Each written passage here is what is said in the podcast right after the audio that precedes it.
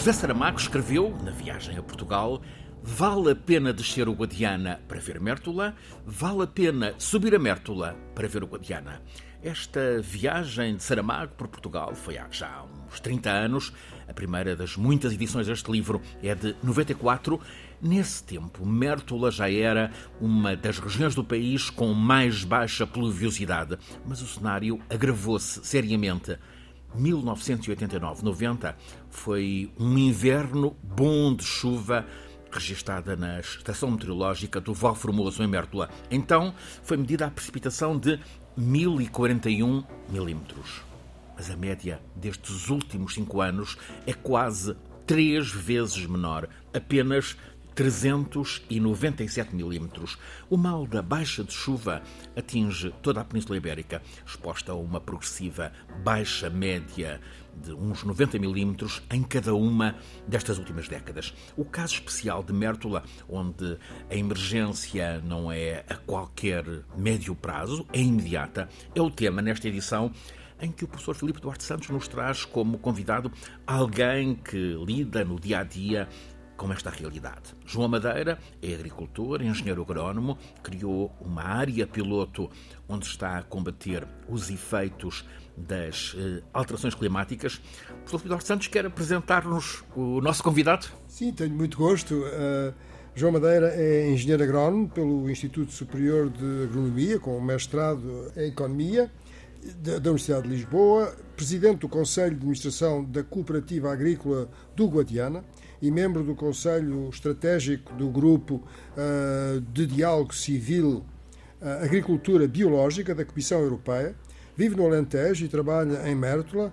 Uh, tem um conhecimento profundo da sua região e, e tem investido enfim, a sua atividade nessa região, em termos de, de agricultura é produtor de ovelhas campaniças, uma raça autóctone que, com um pastoreio organizado, ajudam a gerir o solo e mitigar o impacto das alterações climáticas e tem grande experiência de que, do que é a agropecuária num clima semiárido que se está a tornar mais seco e mais quente. Bem-vindo, João. Vive numa área que é, que é lindíssima, é lindíssima, mas é massacrada pelo clima, pela é. meteorologia.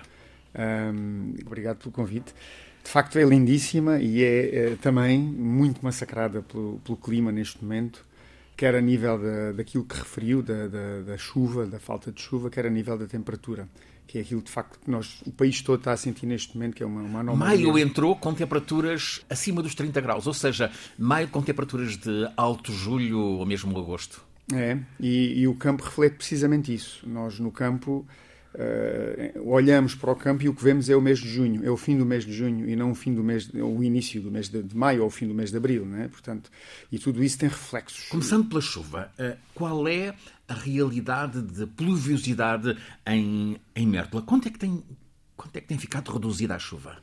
Como falou na sua introdução, que foi muito bem, bem documentada, Uh, nós, desde. Uh, temos uma série longa que nos serve de, de, de apoio, que é a série da, da Estação Meteorológica de Val Formoso, e o que vimos é que ao longo dessa série, dos 80 anos dessa série, a, a pluviosidade reduziu-se mais de um quarto, portanto 26%, mais coisa, menos coisa com o destaque para que os últimos, os últimos cinco anos têm uma média, uh, portanto, passámos de, um, de, uma média de mais de 600 milímetros na, na, entre, entre 40 e 70, 1940 uhum. e 1970, para 443 entre 91 e 2021, sendo que a média dos últimos anos, como referiu, são 397 milímetros. Portanto, neste momento estamos uh, neste quadro, praticamente a metade daquilo que tínhamos há, há 80 anos. O que é tremendo para a agricultura. O que é tremendo. a vida das pessoas. O que é tremendo porque a agricultura vive da água. É? A agricultura vive da fotossíntese e a fotossíntese, eh, as plantas dependem em, em absoluto da existência da água. Acresce que esta redução é acompanhada de uns outros, eh, chamemos-lhe assim, ironicamente, brindes. É? é? é que a pouca chuva que cai depois é muito concentrada. Portanto, episódios de curta duração. Episódios de curta duração, menos dias sucessivos de chuva, que é um, uma, uma dimensão. É outro problema. Uhum. Que é um problema, porque é uma dimensão relevante desta questão.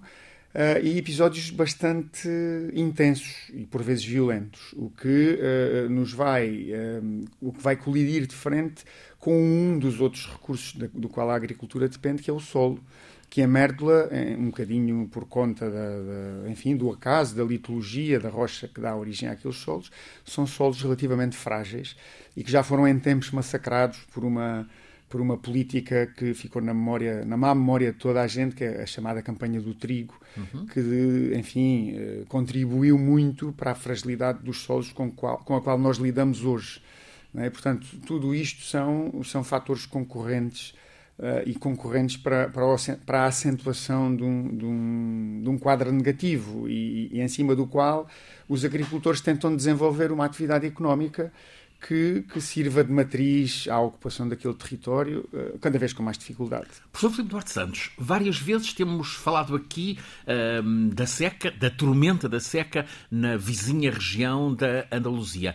Isto uh, está a dizer-nos que uh, essa, uh, essa seca está a progredir, está a, a contaminar, neste caso, o sul de Portugal e entra ali por, por Mértola, precisamente. Sim, a, região de, de Mértola é, enfim, é o, o, interior do, do Alentejo, Alentejo, do Baixo Alentejo, é a região em que, de acordo com as observações meteorológicas, enfim, desde, desde que elas começaram no século XIX, é a região com menos precipitação em Portugal. Uh, Portugal é um país com uma grande diversidade climática, vamos uhum. desde o Jerez, onde Sim.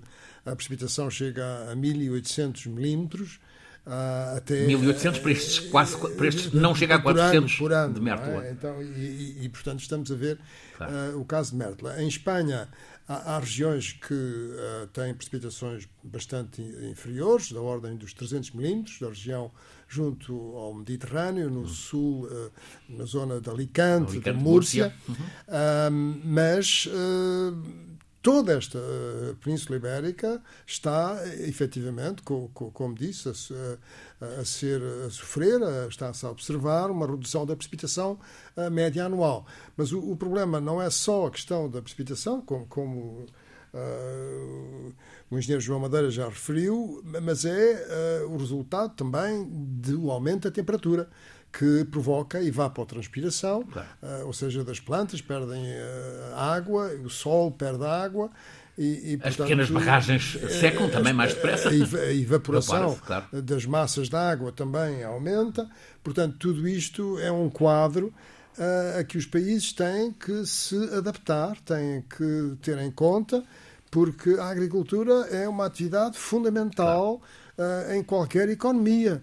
Quer dizer, uh, há, economias que são mais dependentes da agricultura do que outras, não é? Dos países menos desenvolvidos são mais dependentes dessa atividade não é? da, económica da agricultura. Mas Portugal também tem agricultura, não é? E, portanto, penso que uh, é realmente uma situação em que as políticas deviam ser enfim, eh, talvez mais bem definidas e mais focadas eh, nestas regiões, eh, em especial, que estão a ser mais atingidas. João Madeira, precisamente perante isto, o que é que há a fazer? O que é que é preciso fazer? Essa, essa é a pergunta, é a tal pergunta do, do, do milhão de euros.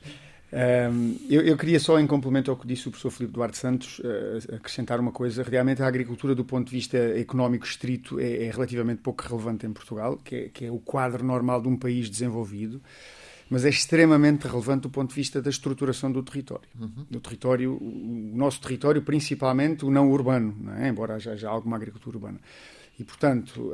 Um, devemos ter algum cuidado quando apreciamos a importância da agricultura descendo só estritamente ao nível económico, porque depois há todo um conjunto de dimensões que podem ter grandes impactos económicos negativos, que é uma pergunta que, que muitas vezes faz. Quanto é que custa um território vazio e abandonado? Não é?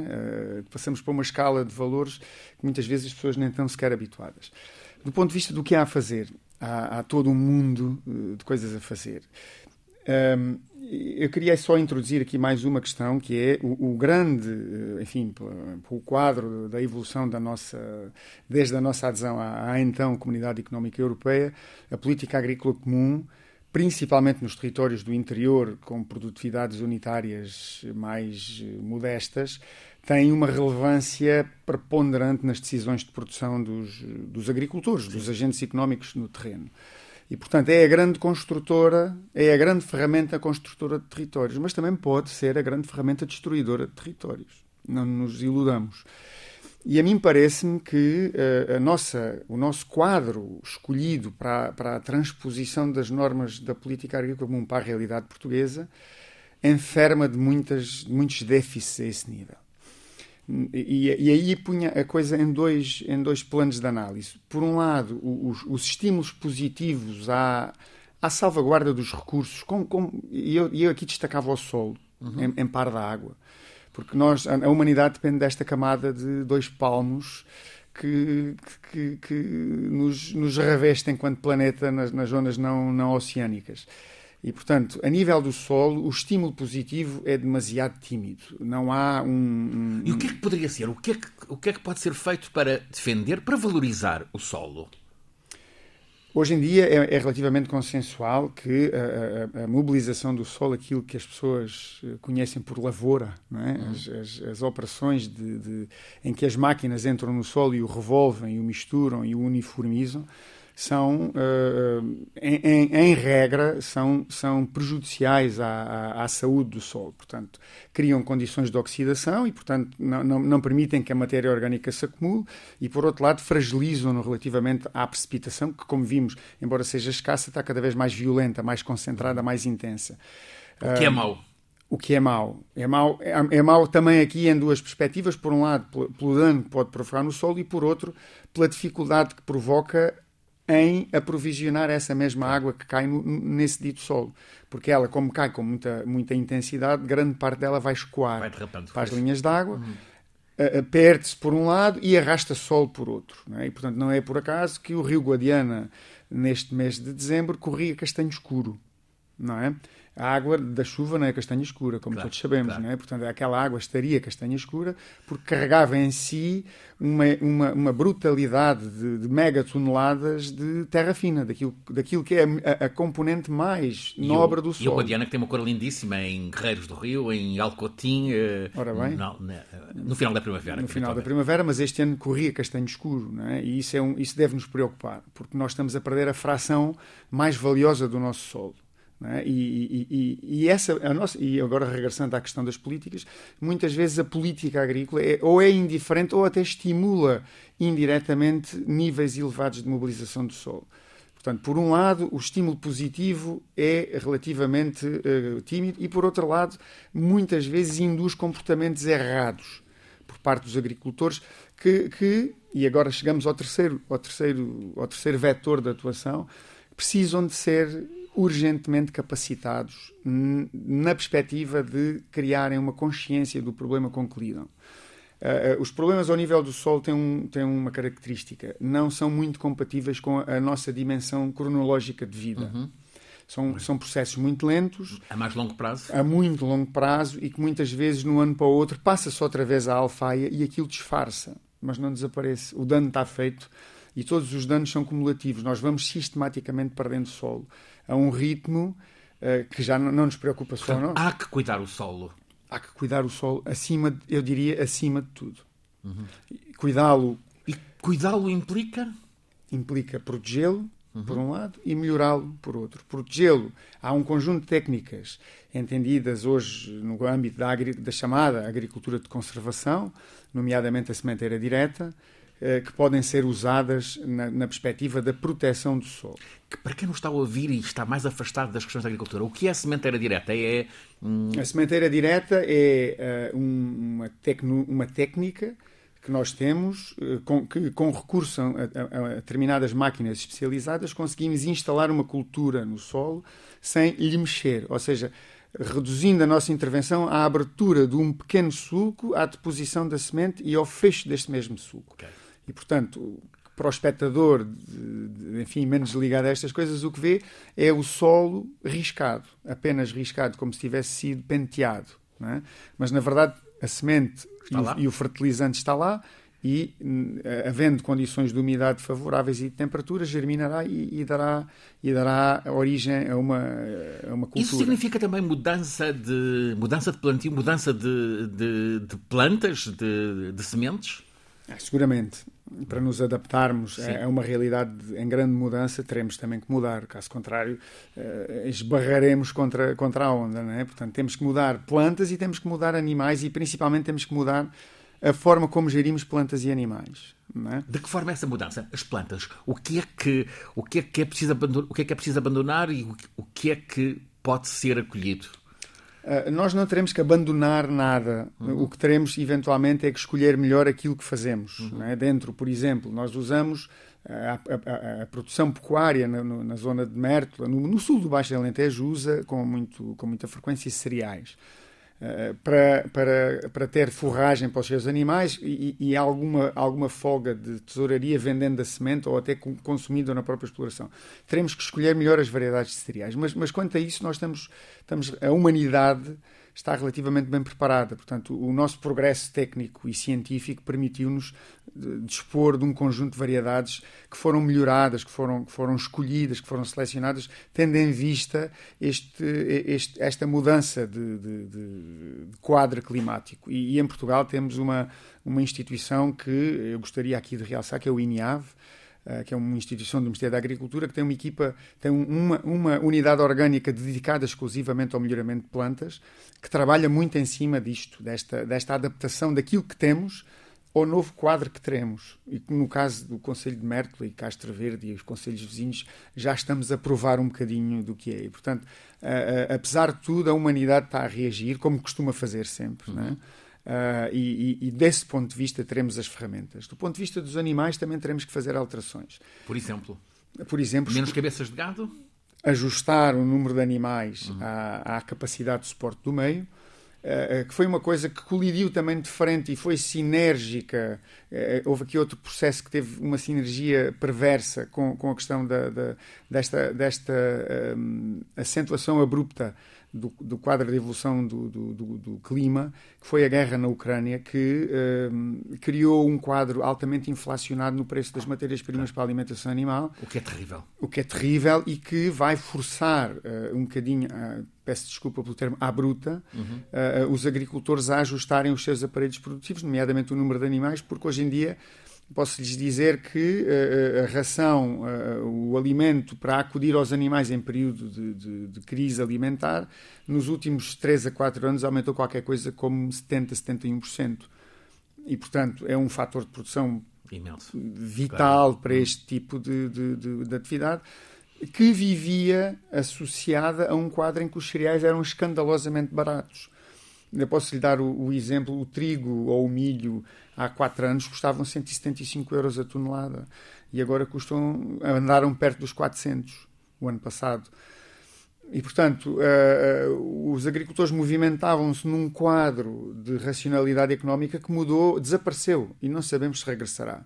E, portanto, temos que fazer isso que disse, que é ajustar o número de animais e, na maioria dos casos, será reduzindo o número de animais. A propósito dos animais, eh, o professor Filipe Duarte Santos, na apresentação, já nos chamou a atenção para uma, para uma particularidade. O João, eh, com o seu irmão, que é, que é veterinário, cultiva a ovelha campaniça, que é uma, uma espécie autóctone. Eh, o que é a ovelha campaniça? Uma raça de ovinos, portanto, é, é, são animais da espécie ovina. Uhum. O que é que a distingue?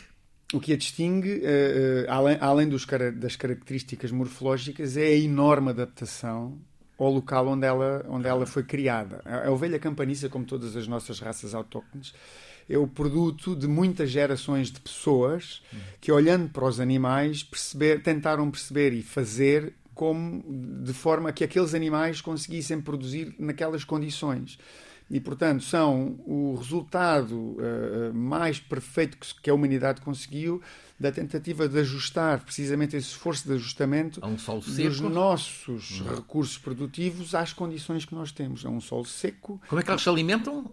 Elas alimentam-se do mesmo que as ah. outras ovelhas. São animais de pequeno porte, portanto, são animais em que a, a, fêmea adulta, pequeninas, em que a fêmea adulta, se tiver em boa condição corporal, terá 35 quilos, uhum. não é? Uh, que tem, uh, isto pode parecer estranho, tem uma boca muito móvel, muito capaz de selecionar, portanto, ela tem um conjunto de alimentos ao dispor e vai escolher aqueles que entende que, é, que são melhor para si. Inteligência portanto, gustativa. Faz uma amostra, faz uma, uma, uma, ah, uma, capta uma amostra melhorada da, da, da, população vegetal que tem ao dispor. Uhum. Está extremamente bem adaptada à questão da temperatura, porque o, o que é previsto em termos de aumentos de temperatura vai pôr em causa o, as plantas, uhum. os animais, mas também as pessoas. Claro. Estamos a falar de quadros em que a temperatura no verão vai, vai ser alta e vai se manter durante muito tempo alta. Uhum.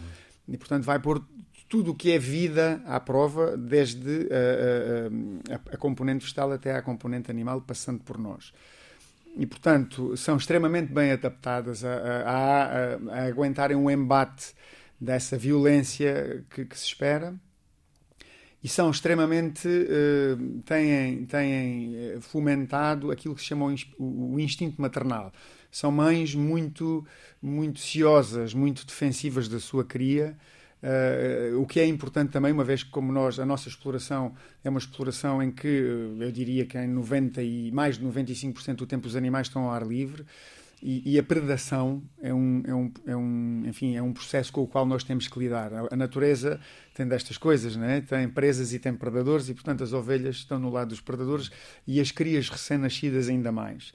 E portanto, tu, tudo isto, esta, esta, esta, esta estoicidade e esta um, capacidade de defender a sua cria e esta capacidade de se alimentar num quadro uh, extremamente desafiante fazem desta ovelha precisamente aquilo que nós estávamos a falar, uma ferramenta uhum. de que nós tentamos tirar o máximo partido de adaptação a este quadro de alterações climáticas que já estamos a uma, sentir. Uma bela história. Está visto que, que o João é agricultor, um, também já está dito que tem formação como engenheiro agrónomo, faz aliás parte da pequena parte de agricultores portugueses com, com formação universitária eh, nesta área da agricultura.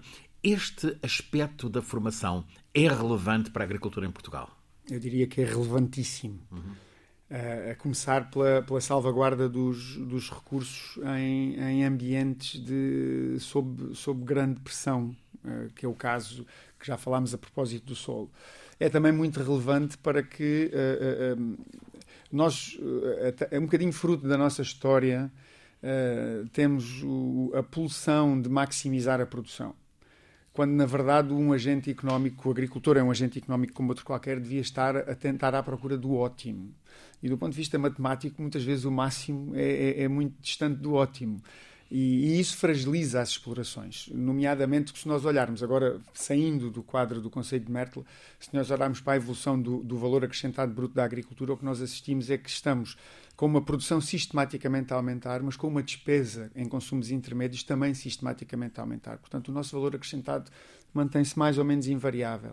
O que significa. E poderia ser melhorado. Podia. O que significa que não estamos a conseguir aquela tão almejada eficiência no, no, no, no modo de produção estamos a usar mal os recursos. E, portanto, para isso é importante que as pessoas, que os agricultores e que os técnicos que prestam serviço aos agricultores tenham informações robustas para que uh, não artificializemos demasiado os sistemas de produção, porque um sistema de produção demasiado artificializado, principalmente um sistema de produção de sequeiro, fica extremamente vulnerável à evolução da conjuntura, né? seja elas pandemias, sejam elas guerras, no, onde quer que seja, sejam esta, esta questão do clima, que aparentemente não será conjuntural, uh, mas que nos apanhou um bocadinho mais depressa do que nós estávamos à espera. É? E, portanto, uh, precisamos, sendo um bocadinho darwinista, precisamos de, um, de uma massa humana que reaja, reaja a reagir à mudança. Professor, a qualificação é determinante em tudo e, sobretudo, quando há que lidar com, com uma crise esta, como é a atual crise meteorológica, porventura climática? Sim, não posso estar mais de acordo com aquilo que foi dito. Há muitos setores que são vulneráveis às, à mudança climática e este processo de adaptação eh, e também o processo da mitigação, ou seja, da redução das emissões, eh, exige que as pessoas estejam mais informadas, eh, que haja uma formação de, de, de, de, ao nível, neste caso da agricultura, ao nível dos agricultores. Nem todos, enfim, tiveram a oportunidade de ter uma formação superior, mas eh, esse devia ser uma das prioridades de, de, de um Ministério da, da Agricultura, eh, enfim, que, que estivesse disponível para fazer essas ações de formação. João, a agricultura na União Europeia é muito marcada pela PAC, pela Política Agrícola Comum. O que é que a PAC, o que é que deve mudar na PAC para ajustar a esta, a esta nova realidade? E, no, e, sobretudo, no caso português, o que é que é preciso mudar nas políticas para a agricultura? Nós, eu fazia só um ponto prévio. Um, a PAC, neste momento, uh, nomeadamente para as explorações de sequeiro, do sequeiro que, que, abrangem praticamente todo o interior do país, de norte a sul, uhum. representa muitas vezes mais de 60% na formação do rendimento. Portanto, os, os nossos agricultores são bastante sensíveis a alterações na política agrícola e, portanto, perseguem os, os, os caminhos, percorrem os caminhos que aparentemente os levarão a, a maximizar essa componente dos tais 60%. A mim parece-me, e agora vou falar, obviamente, em nome próprio, em nome pessoal, que, cuja opinião me responsabiliza só a mim. A mim parece-me que há muito a fazer eh, na, na questão da política agrícola comum, nomeadamente em, em territorializá-la. A política agrícola não deve ser igual uhum. para as explorações agrícolas dos barros de Beja, que são regados por Alqueva, e para os litossolos de xisto de Mértola, que não, uhum. não têm outra água senão a cai na... Embora relativamente perto uma das outras. Muito perto umas das outras, em linha reta a 30 km. Claro. Não é? E, portanto, um, há que ter em conta as especificidades. Há que ter em conta as especificidades, e eu aqui digo sem um, sem uma, enfim, temor. Uh, há culturas neste momento a ser feitas em, em cenário muito eficiente uh, e de regadio que provavelmente não precisarão nada do financiamento da PAC. Ao passo que há territórios fragilizados uh, desprovidos de pessoas, desprovidos de interesse económico, que, que poderiam, para onde poderiam ser re, reencaminhados, canalizados alguns desses recursos financeiros. Portanto, de, que, terá que haver uma, uma, aparentemente, na minha perspectiva, uma territorialização do apoio e uma, e uma, e uma adequação das medidas a, a essas especificidades territoriais. Por exemplo, quando neste PEPAC, que é o Plano Estratégico da Política Agrícola Comum, temos uma, uma, ajudas que são aplicáveis horizontalmente a todo o território nacional, estamos a perder um bocadinho de vista esta, esta dimensão. É? Uh, e em que o valor dessa ajuda para uma pessoa, um agricultor de uma zona rica, ainda que de sequeira é irrelevante ou quase irrelevante, ao passo que para um agricultor de Mértola, Castro Verde ou Almodóvar é extremamente relevante. E, portanto, uh, nós temos que adequá-la territorialmente, temos que ter muito cuidado com uh, as induções de comportamentos, ou com o enviesamento das decisões de produção, nomeadamente através de um conjunto de ajudas ainda ligadas à produção. Uh, as, são ajudas que foram, foram mantidas com, com, enfim, com objetivos mais ou menos nobres, mas talvez não sejam um instrumento correto. E eu com isto queria chamar também, eh, fazer aqui uma ressalva uh, aponta-se esse tipo de ajudas como forma de garantir o financiamento para aquelas regiões mais frágeis. Eu acho que isso é completamente errado. Nós, os fazedores da política, podem perfeitamente encaminhar financiamento para as zonas fragilizadas sem estarem a tratar de induzir decisões erradas aos, uhum. aos empresários agrícolas. E, e, decisões que lesem o solo, que lhes fragilizem a, a, a estrutura produtiva e o aparelho produtivo e, e lhe aumentem a dependência de fatores externos normalmente caros neste, neste novo quadro. E voltava um, à questão dos estímulos positivos, portanto, aqueles estímulos que se destinam a induzir práticas que são consideradas positivas, nomeadamente ao nível da proteção do solo. Há uma medida de promoção da proteção do solo, mas com valores relativamente irrisórios e, portanto, uh, uh, muitos dos agricultores não quererão o espartilho das regras dessa medida em troca de tão pouco financiamento. Tá. Há uma coisa que eu gostava de salientar é que a desertificação é, é um conceito que nasceu, foi um francês que criou esse conceito na zona do Sahel, eh, mas tem a ver, é, quer dizer, é a degradação do solo. Quer dizer, essa é que é a base da desertificação. E está a avançar lá do e, Sahel e, e, e atrás da desertificação, atrás da degradação do solo, é que vem eh, depois, eh, quer dizer, a, a, as pessoas uhum. que, fogem dessas claro. regiões porque não Os têm condições claro. de sobrevivência. O que está a ver agora que não estamos nessa situação em Portugal,